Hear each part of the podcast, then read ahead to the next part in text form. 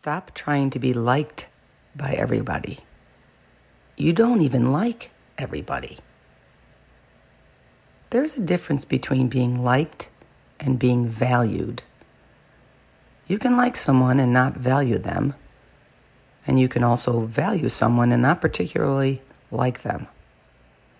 If you want to find people who truly value you, then you have to be yourself.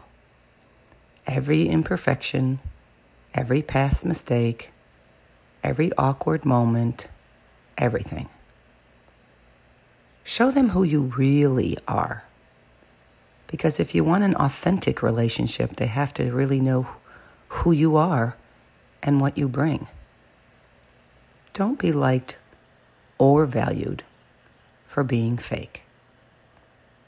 Be all of you.